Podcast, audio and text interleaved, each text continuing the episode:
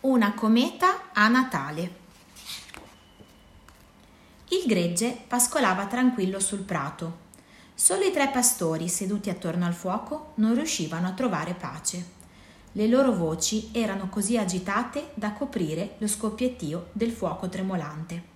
Avete sentito?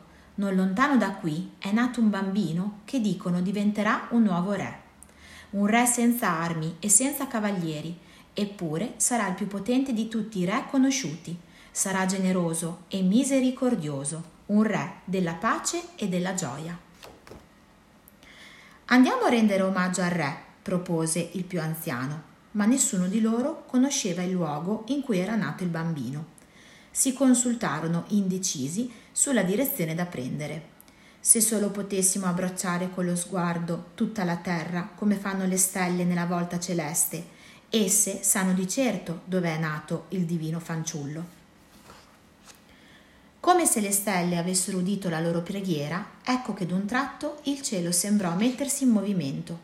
I pastori, incantati, alzarono gli occhi, sperando ansiosi in un segno che indicasse loro la via da seguire.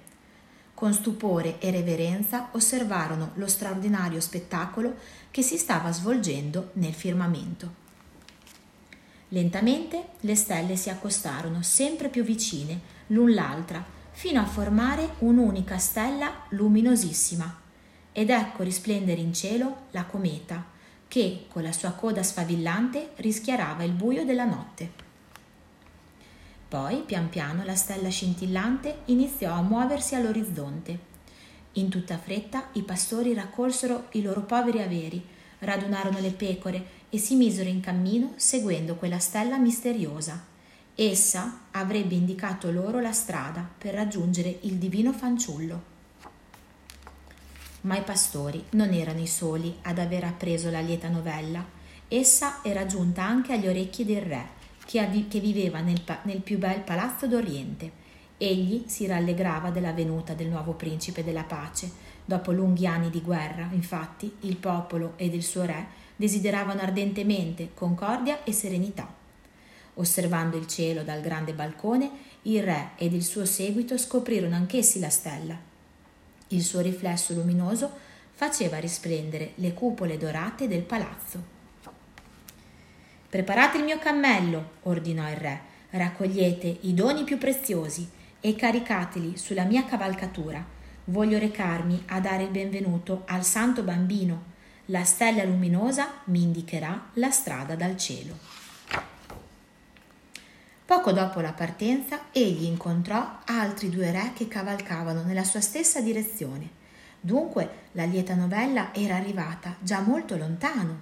Il re si avvicinò e rivolse loro la parola. Andiamo insieme a rendere omaggio al piccolo principe della pace e a portargli i nostri doni. E fu così che i tre re seguirono la stella cometa nel lungo cammino attraverso il deserto. La luce emanata dalla stella penetrò anche nei boschi più fitti e bui.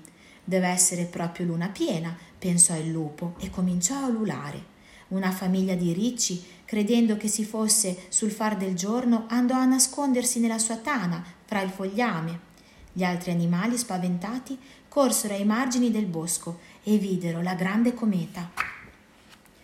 Quando tutti gli animali furono riuniti, la saggia civetta raccontò loro che a Betlemme era nato il santo bambino e che quella meravigliosa stella li avrebbe condotti tutti alla sua culla. Colmi di gioia, gli animali si misero in cammino.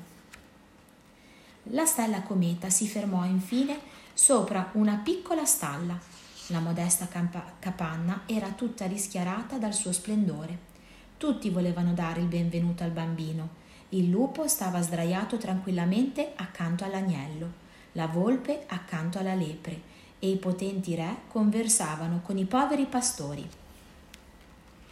Circondato dalle cure della mamma e del babbo, il piccolo giaceva nella mangiatoia.